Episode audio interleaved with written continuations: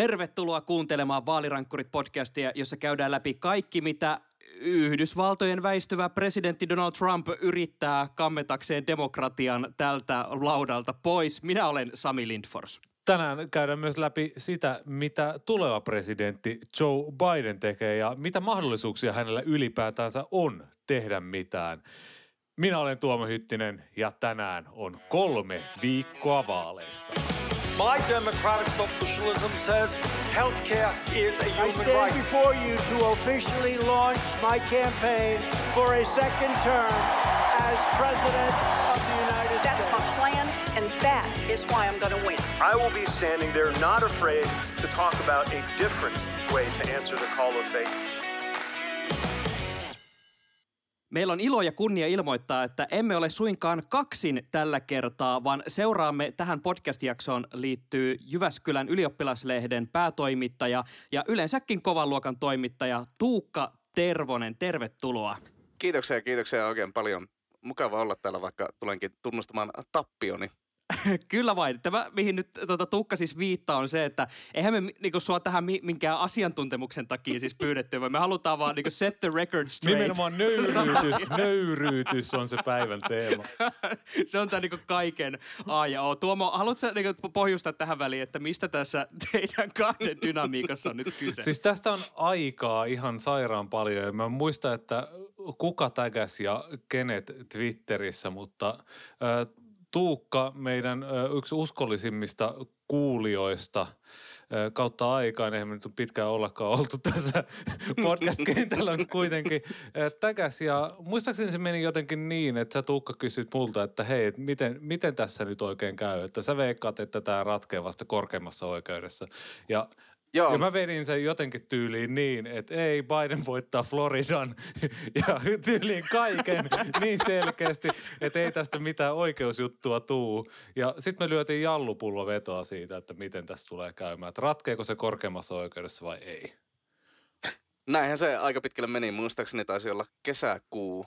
Tota, taisi olla Törmäsen Valtteri oli muistaakseni tämä tägää ja vanha opiskelukaveri, niin nykyään taitaa olla vihreässä nuorissa jollain tavalla tekeillä. Mutta tota, ö, sanotaanko, mulle kävi tämän vedon kanssa sillä tavalla klassisesti, eli ihan samalla tavalla kuin kaikille muillekin ihmisille kautta maailmanhistoriaa, jotka on luottanut Donald Trumpiin.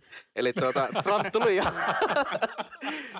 tuli ja ai, puukotti ai. selkään tuota, omalla kykenemättömyydellään, koska siitä oli niin paljon juttua tehty ja mä intohimoisesti seuraan USA-sisäpolitiikkaa, että mä oletin, että Trumpilla ja sen kampanjalla on oikeasti siis hyvät suunnitelmat sillä, että miten tämä juttu ratkaistaan oikeudessa, että jos ei voita suoraan vaalipäivän äänillä. Mutta tuota, niin kuin kaikki muutkin, jotka tosiaan Trumpia ovat koskaan luottaneet, niin tämä, sanotaanko niin kykenemättömyys saada mitään aikaiseksi, niin tuota, tuli sitten ja potkaisi suoraan selkärankaan minua. Että kun nyt on oliko 36 oikeusjuttua nostettu ja niistä on suoraan lentänyt ulos 35. niin, että, kyllä siinä vaiheessa, kun tuli selväksi, että tuota, tämä äh, Trumpin äh, vävypoika vetää tätä tuota, lakihommaa, niin mä siinä vaiheessa tiesin, että mä oon hävinnyt tämän, koska Kylmä hiki Ai vaan se, ai se oli siinä vaiheessa, eikä siinä vaiheessa, kun tähän Trumpin kampanjan lakitiimiin osallistunut Sidney Power rupesi kertomaan siitä, kuinka jo seitsemän vuotta kuolleena ollut Hugo Chavez on jotenkin liittynyt tähän vaalihuijaukseen. Ai, ai, ai. kyllä, siis tämä, niin, kuten sanottu, niin tämä kaikki muuttui vielä paljon pahemmaksi sitten, kun tätä oikeusjuttuja alettiin käymään ja paljastui, että eihän tässä mitään suunnitelmaa ollut, vaan vedettiin vähän niin kuin tuota, improvisoiden. Tätä, Mutta hei, on niinku- pakko, pakko sanoa tähän väliin siis tota, eikö tämä oikeastaan nyt siis silleen aika riemastuttavaa, että tota, me kaikki pelättiin vielä joku pari kuukautta sitten, että koko länsimainen demokratia tyyli luhistuu, kun Yhdysvalloissa vaalipäivän jälkeen pistetään ne suuret juristiarmeijat paukuttamaan niitä papereita kaikkialle. Koko niin maailma vain jumiutuu. Ja sitten me katsotaan tätä. Sidney Powell, joka höpöttää Hugo Chavezista ja on mukana ollut tällaisessa Elite Task Force-joukoissa, jotka lentää ulos oikeustaloista. Et että, eikö tämä niinku, siinä, siinä on se ihan niinku positiivinen tilanne kuitenkin, vaikka tappio tuli? Siis kyllähän tämä niin ehdottomasti tota, maailman rauhalle ja yleisesti maailman demokratian kehitykselle on positiivinen asia, vaikka henkilökohtainen tappio tulikin. Et, vaikka jallupullon menettäminen harmittaa, niin ehkä se nyt oli sen arvoista sitten. No mutta hei, mä heitän heti sulle kysymyksen silleen, että jos ikään kuin päästään myös puimaan niin kuin vähän syvempää sitä, että mitä tässä niin kuin oikeastaan on nyt tapahtunut. Eli me nähtiin just se, että niitä juristiarmeijojen suuria ammuksia, eli niitä ihme paperipinoja täynnä kummallisia haastehakemuksia lähti eri osavaltioissa menee. Ja sitten se tosiaan on ollut aika epätoivosta yrittämistä. Ja tätä niin kuin tavallaan pohjustettiin ja jossain vaiheessa pelättiinkin, että tässä on tämmöinen niin massiivinen vaalien ja vallankaappausyritys ja kaikki, että niin kaikki tulee kerralla, niin tota, millaisia niin ajatuksia sulla on ikään kuin herännyt tästä kokonaisuudesta, millä tavalla tässä on niin pyritty heittämään kapuloita aika monenkin mekanismin rattaisiin? No siis kyllähän tuolla varsinkin Atlantin tuolla puolella aika moni entinen ja nykyinen virkamies ja median edustaja on päässyt haastattelemaan ja kolumnoimaan tuota, näitä vaalivilppiväitteitä ja tota, kyllähän tässä niin siis on ollut aika paljon kommentteja siitä, että tämähän on siis vallankauppausyritys, koska vaikka meillä ajatellaan ehkä vallankauppausyrityksen melko mustavalkoista semmoisena aseellisena kumouksena, mutta useinhan niissä on kyse juuri siitä, että vaalitulosta vääristellään joko tuota, vaalia aikana tai niiden jälkeen ja viedään vähän niin kuin legimiteettiseltä vastustajalta puhumalla esimerkiksi ulkomaiden tai kuolleena olleen Hugo Chavezin vaikutusyrityksistä ja vilppiyrityksistä. Mutta niin Trumphan yritti tässä käytännössä sitä samaa, mutta tuota, kukaan ei vaan lähtenyt mukaan siihen leikkiin, jos ei lasketa ihan tätä Trumpin syvintä sisäpiiriä, josta myös tämä tota, Sidney Powell on lentänyt ulos, mutta siellä on muutama uskollinen soturi vielä jäljellä. Niin kuin vaikka Lindsey Graham ajattelee sitä, että tuota, tyyppi soitti siis senaattori ja Trumpin liikenne alainen. Soitti siis Georgian osavaltion tälle uh, Secretary of State, onko se, miten se nyt kääntyisi, ministeriksi kuitenkin korkealle hallintoviranomaiselle ja yritti saada se heittämään postiäänet Georgiassa vielä niin vaalien jälkeen menemään, mikä olisi mahdollistanut Trumpin voiton, niin en mä tiedä millä muulla sitä voisi kuvailla kuin todella huonona vallankaappausyrityksenä. Mutta mut tavallaan, tavallaan se tilanne on ollut myös näille Trumpin lakeille sillä tavalla turvallinen, koska Bidenhan kuitenkin, vaikka se hänen ään voittonsa oli prosentteina niukka jossain Michiganissa tai, tai niin kuin Nevadassakin vielä tai varsinkin Georgiassa, niin silti se on ollut niin kuin tuhansissa äänissä, kymmenissä tuhansissa äänissä, että se, mm. että se tavallaan on ollut aika selvä. Eli tavallaan republikaaneille, jotka, jotka häntä niin kuin liehittelee, niin on ollut sillä tavalla niin kuin turvallista lähteä messiin siihen, koska tässä nyt ei kuitenkaan tapahdu mitään muuta kuin se, että, että se republikaanien se beissi, eikä edes beissi, vaan siis Trumphan saa ihan valtavan kannatuksen, niin se on tavallaan läht, niin kuin, se pysyy tyytyväisenä republikaanien takana, kun republikaanit – O lähtee tähän messiin ja samalla sitten Trump ja ilmeisesti hänen sitten kaikki kannattajansa vähän myös totuttelee siihen ajatukseen, että Trump on oikeasti hävinnyt nämä vaalit, koska se, se tuli heille niin todella suurena yllätyksenä kokonaisuudessa, että hei tässä tulikin turpaa.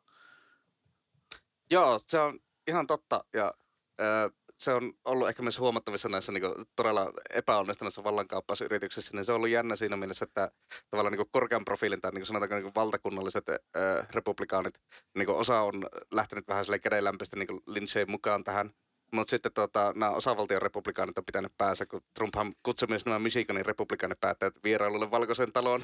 Ja yritti tota, ilmeisesti siellä sitten ainakin huhujen mukaan myydä tätä ajatusta, että mitä jos Michiganissa julistettaisiin tämä niin vaalitulos mitättömäksi vilppiepäileen takia. Ja sitten tota, osavaltio voisi päättää, että ketkä on edustajat. Ja nehän voisi olla sitten, niin tai siis nämä valitsijamiehet. Ja he voisivat sitten olla Trumpille myötämieliset. Tämä oli ehkä tämä niin viimeinen olienkorsi tässä. Mutta tota, sitten niin kiitos ehkä kuuluu sitten näille osavaltion republikaaneille, jotka ei ollut ollenkaan niin innokkaita lähtemään sanotaanko tämmöiseen aika diktatuuriseen sekoiluun mukaan. Mun käsittääkseni siinä on myös kyse siitä, että heiltä puuttuu semmoinen status, että he vaan oikeasti, he joka vahvistaa tai ei vahvista sitä vaalitulosta. Että he ei tavallaan ei ole mikään semmoinen oikeusistun tai mikään tämmöinen oikea lautakunta, että se on vähän enemmän tämmöinen niin kuin seremoniallinen se rooli. Eli tässä ehkä tullaan taas siihen, että kun tähän toivottomaan suunnitelmaan maailman huonompaan vallankaappausyritykseen, että Trump, Trumpin kampanja laittaa toivonsa sellaisen porukkaan, jolla ei ole valtaa, oikeasti minkäänlaista valtaa tehdä mitään muuta kuin tehdä jotain ihan hirveätä sekoilua. Että et tosiaan, et kun hän puhuu aina, että minun tuomarini ja näin päin pois, niin siellä on niin kuin George W. Bush ja hänen itsensä nimittämiä tuomareita, jotka on ollut silleen, että, että lopettakaa nyt tämä homma, ei tässä ole mitään järkeä. Näittekö te sen, tota, se isoin oikeusjuttu siellä Pennsylvaniassa, jossa yritettiin torpata miljoonia ääniä roskakoriin, niin tota, sitten kun sieltä tuli se tota, tuomarin päätös, että se tota, hylkää tämän koko keissi, että se mitään järkeä, niin se oli niinku ihan parasta luettavaa hetkeä. Yksi mun suosikkilaineja sieltä oli, että jos olisi jollain tavalla loogisesti mahdollista pitää Pennsylvanian ää, äänestyslakeja yhtä aikaa sekä perustuslaillisena että perustuslain vastaisina, niin siitä huolimatta korkeammalla oikeudellakaan ei ole valtuuksia tehdä perustuslain vastaisia päätöksiä. Oli vaan silleen, että nyt on tiukkaa tavaraa. Ja kyllä tavallaan tämä kaatu, jos me palataan siihen vetoon vielä se, niin tota, tukkataan homma siihen, että, että korkeimmassa oikeudessa ei todennäköisesti näe näitä hommia, koska, koska ne on vaan silleen, meillä on paljon niin tärkeimpiäkin asioita tässä hoidettavana, että pitäisi ehkä kaataa yksi terveydenhuoltouudistus ja mitä kaikkea muuta tässä on niin tuloillaan, että kaikkea aborttilakeja Joo. ja tämmöistä, että et, et, et Amy Coney Barrett pystyy käyttämään aikansa paremminkin. Todellakin ei voi kyllä niin nähdä mitenkään realistisena enää, että tämä minnekään olisi etenemässä. Oikeustaistelut on varmaan aika pitkälle taisteltu. Kyllä, ja se tarkoittaa sitä, että jos Donald Trump tämän vuoden aikana ennen marraskuuta vietti televisiossa puhuen, äh, olikohan nyt arviolta keskimäärin 41 minuuttia per päivä, niin marraskuun jälkeen hän on esiintynyt yhteensä 15 minuutin ajan julkisuudessa. Enemmänkin varmaan viettänyt 41 minuuttia per päivä golfkentällään tätä nykyy. Tota, äh, miltä tämä nyt alkaa siis sille Trumpin kohdalla näyttää, kun tosiaan musta tuntuu, että se niin semmoinen kun me ollaan totuttu näkemään, että Donald Trump puhkuu ja puhaltaa aina minkä ehtii joka paikassa, niin alkaako tämä nyt oikeasti näyttää ihan silleen ko- konkreettisestikin, että nyt niin kuin isolla d alkaa olla pikkuhiljaa puhti pois tähän touhuun? Mm, en mä ehkä oikein uskottaisi. Musta tuntuu, että Trump on luovuttanut kyllä tämän, äh, sanotaanko 2020 vaalien käymisen, mutta veikkaan, että tämä tota, Twitterissä valittaminen jatkuu kyllä ihan samalla drivilla kuin mitä tässä nyt on nähty ja varmaan lähtee sitten johonkin suuntaan kasvamaan tammikuun jälkeen. Sitä on paljon huhuttu, että Trump ostaisi tuota, jomman kumman näistä ihan sillä sakeimmalla oikealla laidalla pyörivän tuota, mediakanavan tämän, tota, uh, One American News Network tai sitten Newsmaxin, että tuota, saa nähdä, tuleeko tästä nyt sitten tuota, semmoinen siellä tota, Amerikan sakeiston tiukimmassa päässä oleva tuota, Trumpin oma show, jota hän sitten niin jatkaa tai ylläpitämistä ajatusta siitä, että vaalit vietiin häneltä seuraavat neljä vuotta. Että tässä voidaan nähdä tämmöisiä Paavo Väyrysmäisiä kehityskulkuja Trumpin poliittisella uralla. Siis toihan on, kun ollaan Venezuela sivuttu, niin eikö Hugo Chavezilla ollut tämä oma, oma TV-ohjelma, mitä hän siellä, kun saattoi olla monta tuntia viikossa vetää jollain tietyllä slotilla sellaista oma, omaa TV-showta, että et taas tällaista niin kuin, tämmöistä kognitiivista dissonanssia taas, että toimitaan kuin tämmöisen pikkuvaltion diktaattori, vaikka vastustaa sitä ö, kaikin voimin. Mutta mä oon ehkä vähän eri mieltä siitä, että, että Trump Trump ei olisi jotenkin luovuttanut. Musta tuntuu, että hän vetää nyt aika, aika lailla sellaisen niin kuin autopilotilla, että että on vaan tukeutunut siihen, että ei oikeasti tunnusta tappiota. Ja sitten nämä huhut, mitä on tullut, ne on ollut niinku ihan hulluja. Että siinä oli siinä vaalien jälkeen, oli, mekin puhuttiin silloin edellisessä jaksossa kaksi viikkoa sitten siitä, että että hän jatkaisi kampanjoimista. No eipä kaveria paljon näkynyt, niin kuin tuossa Samin, Samian media, medianumeroista tota, pystyy päättelemään. Ja sitten on koko ajan ollut tätä, että ostaisiko hän TV-kanavan vai perustaisiko oman Trump TVn. Ja hän ei varmaan oikeastikaan tiedä, että, että mitä hän nyt sitten oikeasti tekee. Mikä se on se hänen paikkansa. Hän pystyy pitämään republikaanipuoluetta otteessa ja se voi olla tosi mielenkiintoista tammikuun jälkeen, kun hän joutuu sen paikkansa luovuttamaan. Että milla, miten hän pystyy vaikuttamaan vielä Yhdysvaltain politiikkaan ja tähän koko järjestelmään, että miten se muotoutuu? Mm, kyllä sen täytyy jotakin tosi näkyvää olla, koska Trump ei ole yhtään semmoinen harmaa eminenssi sille kulissien takana, että jos tämä republikaanipuolueen sanotaanko kiusaaminen kautta tuota, eteenpäin tsemppaaminen, mitä se nyt ikinä haluaa muotoillakaan, niin kyllä sen joku tuota, tarvii jonkun ison äänitorven siihen itselleen, mihin huutaa. Mun on pakko kysyä teiltä, että ootteko te tota, sitä mieltä, että nyt kun saatiin tosiaan uutinen siitä, että on ihan virallisestikin aloitettu sitten nyt vihdoin tämä vallanvaihto-operaatio niin pistää käyntiin, niin tuliko tämä myöhempään kuin te odotitte vai aikaisemmin kuin te odotitte? Mä en nimittäin oikeasti osaa sanoa, että onko mä niin yllättynyt enemmän siitä, että tämä tuli vasta nyt vai että tämä tuli jo nyt? Mä lähinnä mietin sitä, koska on julkisoikeutta opiskellut. Mä oon miettinyt, että eikö siellä GSA-virastossa, joka näitä hoitelee, niin eikö siellä tyypillä ole minkäännäköistä virkavastuuta. että niin kuin hänen pitäisi jonkun, jonkun lain mukaan toimia. Et, ö, kyllä se ehkä tuli sitten kuitenkin siihen aikaan, mihin se oli sopiva. Eli kun tuli tarpeeksi näitä vaankieliosavaltioita, jotka vahvisti sen vaalituloksen, että Michigan tuli, tuli maanantaina ja tyyli heti sen jälkeen sitten sieltä laitettiin paperit vireille, että joo, että ei tässä ole enää mitään järkeä ja mitään keinoa enää kaataa tätä koko hommaa. Ja Trumpkin antoi sitten välillisesti se luvan, että joo, että jutelkaa vaan hallinto Bidenin alamaisten kanssa. Mutta mitä ne tunnusta? Tuli sitten sivulauseessa. Et, vetele se. niin, Mutta mut se, se, mitä mä jäin miettimään, on sitten kuitenkin se, että miten tämä näkyy sitten Joe Bidenin hallinnon muodostumisessa. Et silloin 2000, kun George W. Bush ja Al Gore kävi oikeudessa kiistaa siitä, että, että kumpi heistä ö, valitaan presidentiksi, niin silloin se välillisesti vaikutti vielä syyskuussa 2001 siihen, että terroriskuihin ei pystytty valmistautumaan, että se oli sen terroriskuja, 9-11 terroriskuja ö, tutkineen komission yksi johtopäätös, että tämä kuukauden käppi, mikä siinä oli siinä vallanvaihdossa, niin se viivästytti hallinnon varautumista siihen. Niin mit, mitä, mitä tämä kaksi viikkoa voisi saada aikaa? Onko teillä niin kuin jotain jotain tällaista mielenkiintoista vai onko Trumpin hallinto ylipäänsä niin huono, että kuka tahansa sinne menisi vaikka huomenna, niin se parantaa sitä hallinnon laatua? Mä uskon kanssa tähän, että niinku, äh, miettii, että äh, aika paljon on tullut uutisia siitä, että melko moni virasto USA saa aika sekaisin tämän Trumpin hallinnan kautta, että siellä on paljon tota, paikkoja, mitä ei ole täytetty ollenkaan tässä vuosien varrella ja henkilöstö on ollut varsin sanotaanko, moraali on ollut aika heikoilla näiden tuota, Trumpin äh, aika kyseenalaisten nimitysten johdosta, niin musta tuntuu, että se ehkä Trumpin hallinnon yleinen kaos on se, mikä sekoittaa sitä pakkaa vielä tulevaisuudessa, eikä niinkään tämä pari viikon käppi, että Bidenin kampanja mun mielestä on vaalien jälkeen vähän niin kuin esittänyt, että Trumpia ei ole oikeastaan olemassakaan ja valmistautunut vaan tähän tuota, siirtymään, että varmaan sillä kulissien takana on tehty aika paljon sellaista työtä, mikä olisi normaalisti tehty avoimesti. Joo, kyllä mustakin tuntuu, että ehkä se niin isompi ongelma on varmaan saada ikään kuin kokonaisuus haltuun. Että mä veikkaan, että siellä nyt vedetään semmoisia keltaisia siivoushanskoja ja tota käteen ja ollaan sille moppi kädessä ja varaudutaan siihen, että kun Valkoisen talon ovet aukeaa, niin tota sieltä löytyy sitten siivottavaa vähän joka nurkasta. Kun voisin kuvitella, että se hallinnon tapa, mitä Biden tulee ajamaan, on aika erilaista, mitä tässä Trumpin aikana on totuttu näkemään, niin äh, sanoisin, että ehkä se niin isompi urakka voi olla just siinä, että minkälainen minkälainen hallintohimmeli, joka on vielä kaikille lisäksi vähän romahtanut, niin siinä on ikään kuin siivottavana.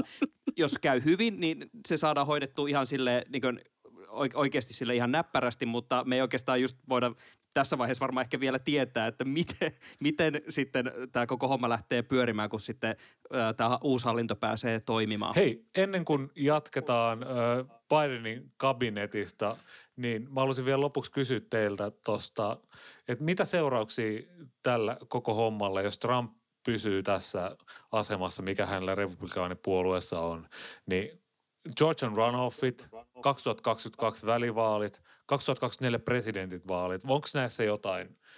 Miten nyt semmoisia kuumia otteita tähän aikaan, kun me ei oikeasti voida vielä tietää yhtään, mitä tässä tapahtuu.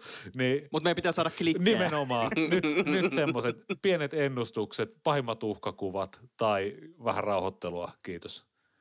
Tota, mä veikkaan, että tämä menee sillä tavalla, että Trump ei todellakaan anna yhtään löysää tässä ja se tarkoittaa sitä, että koska Trump on tehnyt tästä sanotaanko niin republikaanilla on valmiiksi ollut jo tämä syvä inho ja epäluottamus demokraatteja kohtaan, mikä tietysti on myös molemmin puolesta ja johtuu sitä Yhdysvaltain polarisaatiosta.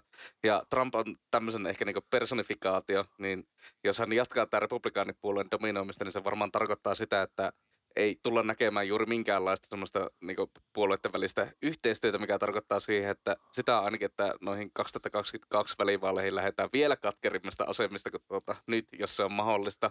Ja musta tuntuu, että republikaanit ei ole luopumassa äh, Trumpista tai tekemässä semmoisia niin kovin radikaaleja toimenpiteitä päästäkseen eroon tästä tuota, Trumpin hallinnosta ainakaan ennen näitä Georgian vaaleja, koska Trump on kuitenkin edelleen niin iso nimi, että, tai Georgian vaaleista. Trump on kuitenkin edelleen niin iso, iso nimi, että jos nyt republikaanit alkaisi kapinamaan sitä vastaan, niin se varmaan vaikuttaisi negatiivisesti näitä tuota, Georgian republikaanisenaattoreiden mahdollisuuksiin.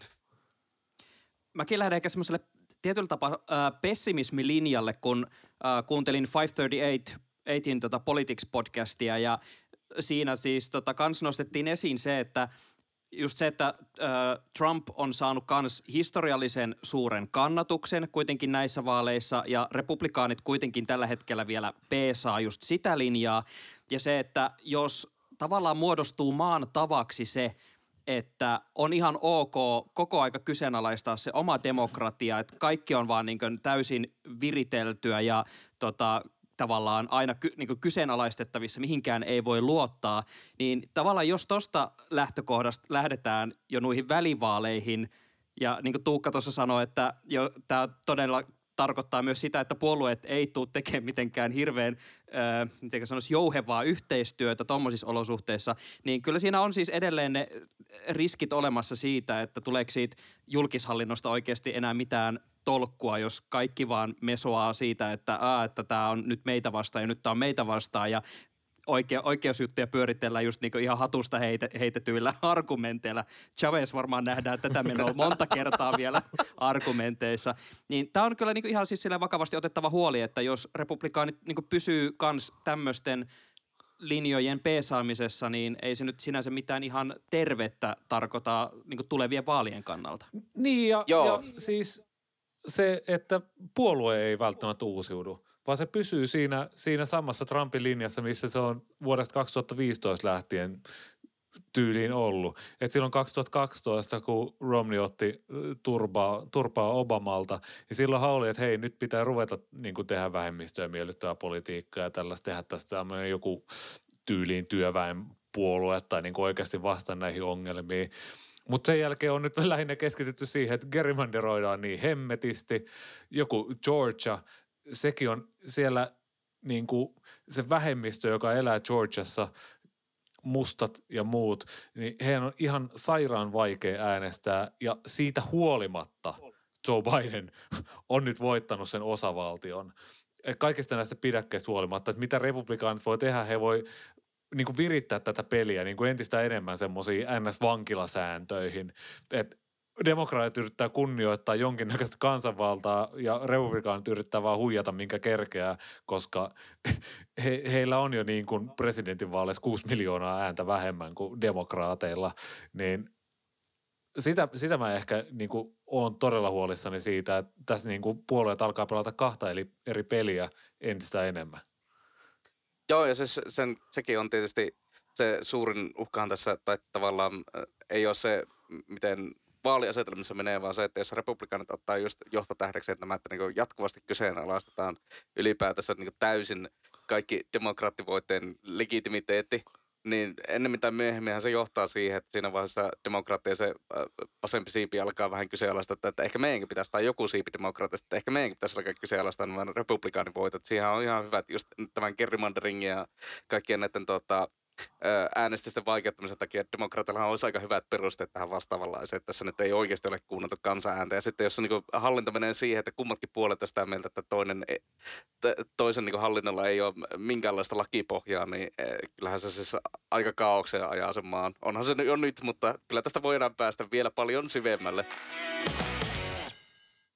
Joe Biden tällä hetkellä tosiaan kerää sitä omaa hallintoa pikkuhiljaa kasaan ja jonkin verran ollaan saatu jo nimiä ihan silleen virallisestikin julki, keitä hän aikoo esittää eri tehtäviin ja jonkin verran tällaisia mediatietoihin pohjautuvia nimiä, keitä tällä hetkellä pyöritellään. Esimerkiksi itselle nousi heti John Kerry, tuttu nimi sieltä esille tota, ilmastolähettilääksi, mutta siellä on paljon muutakin mielenkiintoista joukkueeseen tulossa. Tota, Tuomo ja Tuukka, ää, ket, onko siellä teille semmoisia nimiä, joista te olitte silleen ihan, että ahaa, olisin, olisinpa veikannut jallupullosta vetoa, olisin voittanut. Tai onko täällä niin ihan semmoisia nimiä, joita ei niin nähnyt mistään tulevan?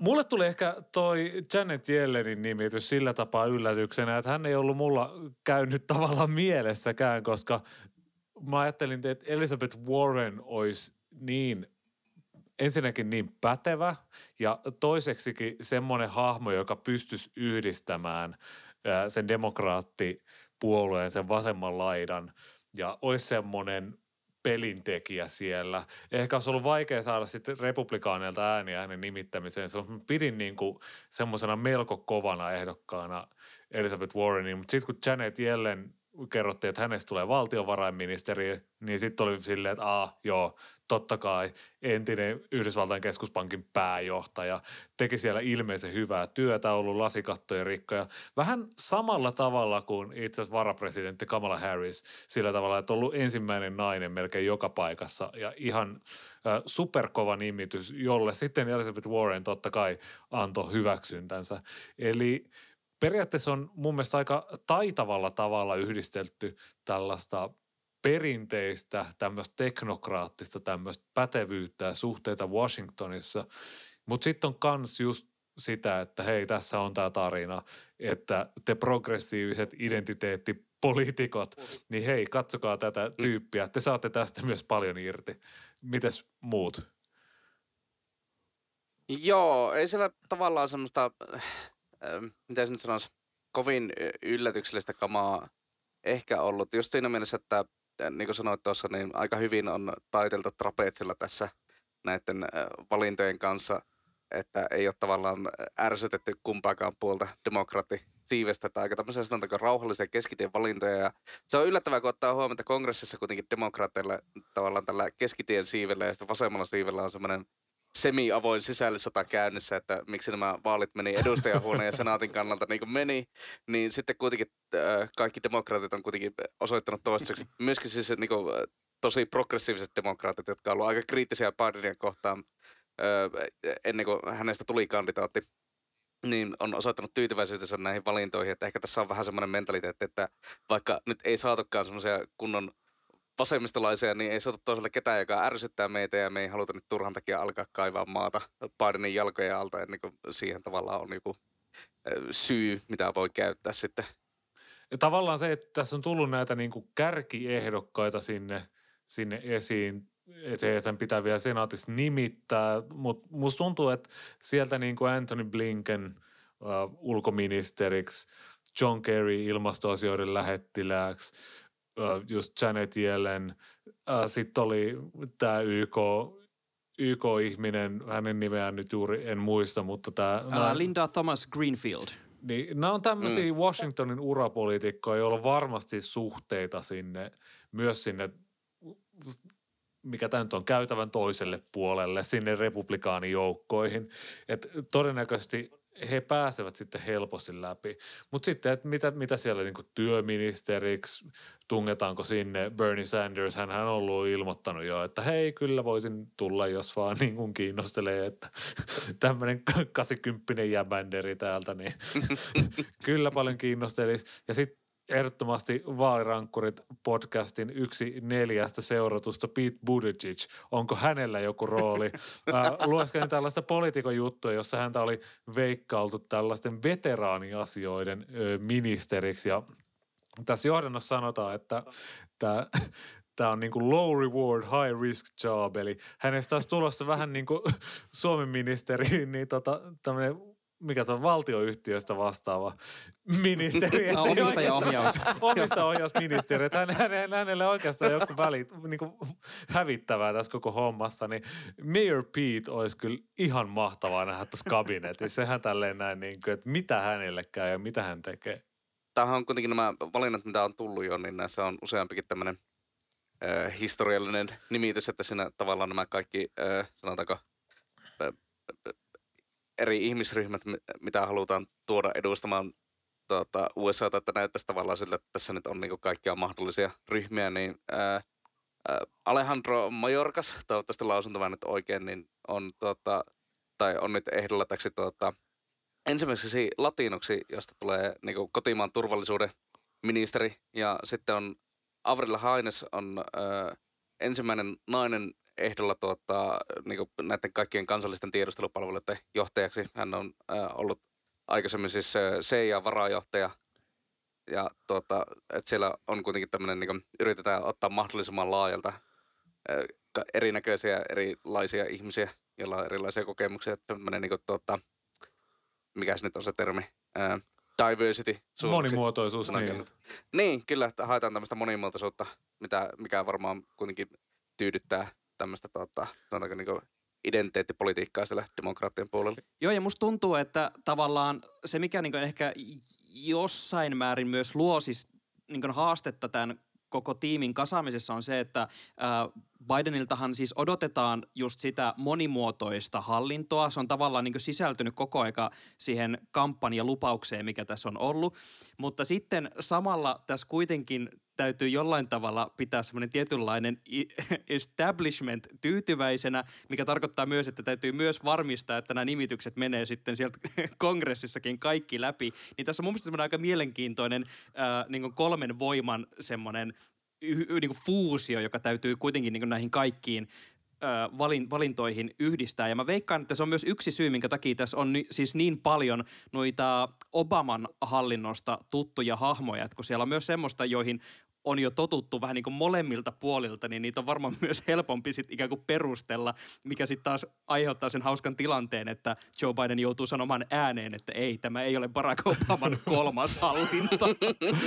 niin, mutta se varmaan vain johtuu siitä, että Barack Obama oli kuitenkin kahdeksan vuotta presidenttinä. Että se, se, se on niin kuin melkein kymmenen vuotta ja se on pitkä aika kuitenkin niin kuin rakentaa uraa siellä ministeriössä. Hän ei kuitenkaan, Biden ei ottanut sieltä sellaisia ilmiselviä valintoja niin kuin puhuttu. John Kerry. Ei, mutta tota, no John Kerry hän on, sitten on kuitenkin tämmöinen niin Joo, kova, hän- hän, kova nimi tämmöisen yhden asian rooliin.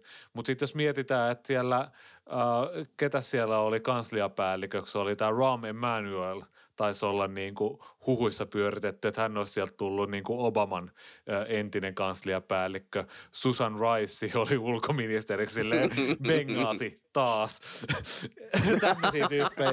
Et, et Ron Klein, joka sitten tuli kansliapäälliköksi, hän on tämmöinen niin luottojäbä, ollut Bidenin rinnalla vuosikymmeniä. Anthony Blinken taisi olla varaulkoministeri silloin. Joo, Joo, oli. silloin, mutta sitten kuitenkin äh, sitten äh, kansallisen turvallisuuselimen neuvonantajaksi tuli tämä Jake Sullivan, joka taitaa olla, onkohan peräti alle nelikymppinen kaveri tai jossain siinä, siinä tie hui, huitelee kuitenkin, että yli yksi nuorimmista kavereista pitkään aikaan noin tärkeässä roolissa, äh, roolissa jossa, jossa muun muassa oli tämä vanha mursuviiksinen kaveri John Bolton. Et se, et se on ollut tällaisten ö, haukkojen ö, paikka perinteisesti tämmöiset kansallisen turvallisuuden neuvonantaja juttu. No ei välttämättä haukko, mutta tämmöisen niin kuin tosi, tosi kokenut ja, ja Biden Mm. mm. myös antaa niin kuin sellaista signaalia, että hänelle se pätevyys myös riittää. Et myös se, että, Wikipedia kertoo, että 43-vuotias. Joo, niin tota, se, että nämä ihmiset kertoo Bidenille, mitä hänen pitää tietää, ei mitä hän haluaa tietää. Ja niin kuin hän itsekin sanoi, ja siinä on aivan järkyttävän suuri ero Trumpin hallintoon. Joo, mä luulen kanssa, että näissä tota, sanotaanko hallintoveteraanien valinnoissa on myös taustalla se ajatus siitä, että kun nämä virastot, useampi niistä on varsin kaauksessa, niin halutaan semmoinen, sanotaanko varma käsi, joka tietää, että miten asiat tehtiin vielä neljä vuotta sitten, että joka voi ehkä tulla ja korjata nämä kaikki vahingot, mitä on. Avantgarde Ja- ei ole tällä hetkellä suosittua. Joo, ei tämä tota, kaauksen aika on ehkä osiltaan ohi. Siellähän tota, nyt mielenkiintoisia on, että oikeusministeriähän ei ole vielä, William P. Barrin korvaajahan ei ole vielä tota, julistettu, mutta huhuissa pyörii tämä Sally Yates vahvalla, joka oli kanssa Obaman kaudella varaoikeusministerinä, tai häntä on veikkailtu tähän rooliin. Ja veikkaan, että sinne tulee kyllä joku Yatesin kaltainen veteraani, koska oikeusministeriö on varmaan eh, ehkä eniten näistä USA-hallinnoista nyt semmoisessa sekasortoisessa tilassa, koska siis tota, aika paljon on ollut huhuja tai vuotoja on tullut sieltä oikeusministeriöstä, porukka on lähtenyt ovet paukkuen ja tota, tähän parin aika todella räikeän puolueelliseen käytökseen ei ole oltu kauhean tyytyväisiä siellä ja Parro ilmeisesti myös möykkää aika paljon alaisille siitä, että he ei ole tarpeeksi hänen takanaan tai ei tee just niin kuin hän haluaa ja potkoja on tullut myös syytiille parin toimesta. Niin ja sitten sieltä on lähetty, kun on annettu tämmöistä ohjeistusta, että hei nyt voidaan ruveta syyttää asioissa, joista ei niin kuin voi hyvän tahtoinen tai normaalilla etiikalla varustettu ihminen edes kuvitella, että lähdettä syyttää, Niin. syyttää asioita. Äh, musta taas mielenkiintoinen nimi, jota voisi heittää sinne, olisi tämä Alabama entinen senaattori Doug Jones. Häntä on myös pyöritelty Joo. noissa, noissa hommissa. Että tota, hän on kuitenkin ilmeisen pätevä jätkä, mutta sitten on kuitenkin jätkä. Että onko se, onko se sitten jo- jonkinnäköinen este hälle? Niin, en tiedä. Kyllä voisi kuvitella, että Jonesille löytyisi joku semmoinen äh, vähän palkintovirka ehkä sieltä Bidenin hallinnosta. Kuitenkin äh, se, että hän onnistui demokraattina voittamaan edes vähäksi aikaa Alabaman senaattorin Hän onnistui itselleen, niin voittamaan epäiltyä pedofiilia vastaan myös, mikä, mikä on silleen niin kuin, että, että joo, mutta hän melkein myös hävisi sen vaalin. Alabama. mutta tota, uh, mitä luulette, pistääkö republikaanit hanttiin? Ihan vaan kiusallaan, Pistää. ihan vaan kiusallaan, kun jos Trump pitää ton puolueen otteessaan näissä nimityshommissa. Ihan varmasti.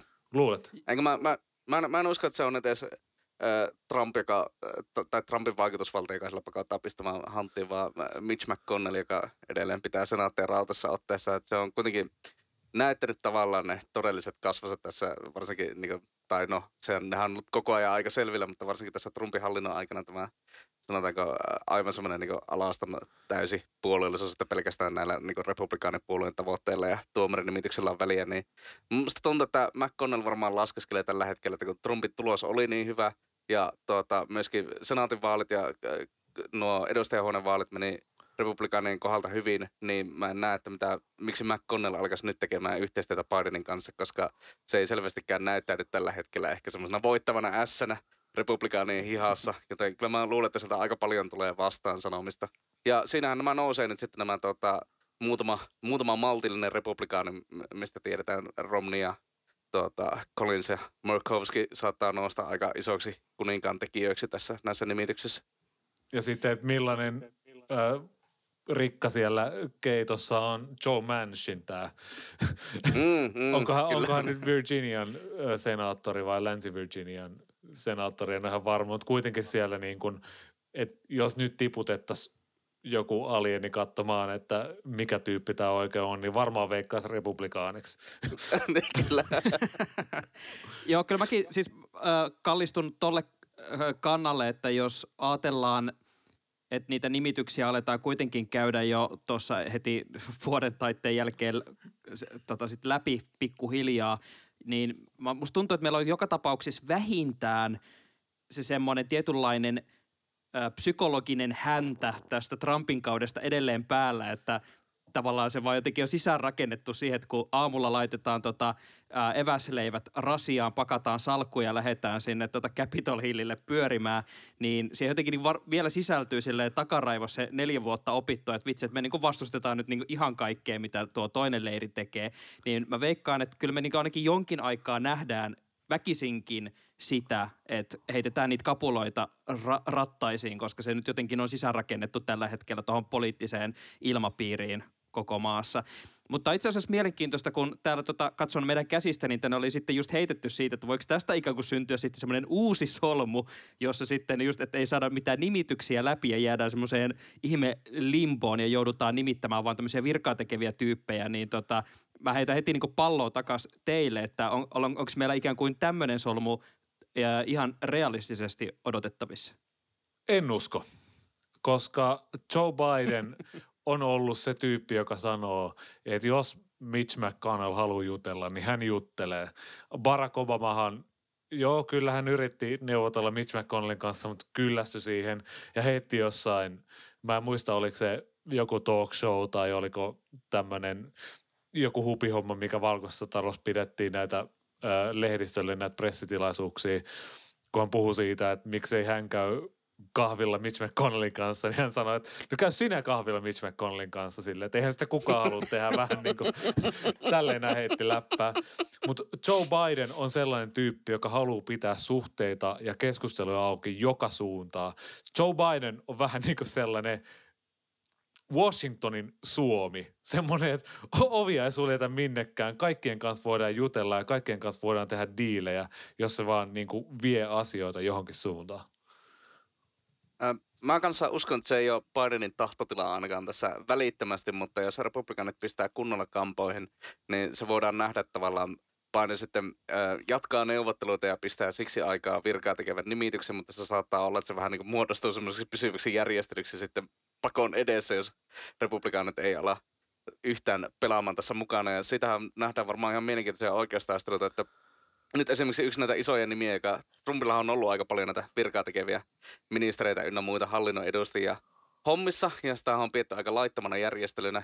Ja esimerkiksi tuota, tuo siis suosikki ihmiseni USAn hallinnossa tällä hetkellä ihan nimen perusteella, eli siis tämä ö, onkohan kotimaan turvallisuuden tota, vastaava Chad Wolf. Uskomaton nimi, niin tota... Ihan kuin jostain Tom siis- Clancy konsolipeleistä. Kyllä, siis tota, mies, joka nimi kuulostaa toimintasankarilta, niin äh, on ollut siis aika kauan, en nyt ole tarkistanut, että kuinka pitkään tota kotimaan turvallisuuden vastaavana, mutta äh, esimerkiksi tuolla Marylandissahan on siis liittovaltion tuomari todennut, että koska tota Chad Wolf on äh, todennäköisesti äh, to, niin työssään tavallaan laittomasti, niin tämä hallinto ei saa sen takia siis pakottaa näitä uusia turvapaikkalakeja voimaan, koska heillä ei ole niin oikeata päällikköä että sitten jos tämä niin tilanne menee siihen, että Biden joutuu nimittämään tämmöisiä virkaa tekeviä päälliköitä, niin niistä käydään varmaan ihan loputon määrä ö, oikeustaisteluita ensi vuoden puolella. Mutta mun käsittääkseni nämä virkatekevät tyypit, ö, kyllä se jonkinnäköisiä päätöksiä pystyy tekemään, mutta heitä pitää sitten vaihtaa se, onko se 500 päivää vai 470 päivää tai jotain, että he ei saa olla siinä virassa niin kuin, tiettyä aikaa. Että niin kuin siellä voi sitten olla jonkinnäköistä vaihdantaa, jos näin käy. Mutta mä en rehellisesti sanoen usko siihen. Mä, mun mielestä Joe Biden on siinä mielessä aliarvioitu poliitikko, että hän pystyy aina jostain löytämään sen keskitien. Hän pystyy tekemään diilejä. Ihan oikeasti diilejä, ei vaan niin kuin, puhumaan niistä diileistä televisiossa ja tekemään niin kuin, siitä, siitä uraa niin kuin Donald Trump teki, vaan hän oikeasti tietää, että miten politiikka toimii. Niin, että hän on lukenut sen Trumpin kirjan, mikä opettaa, miten tehdään diilejä. Hän osaa Joo. soveltaa sitä, kyllä.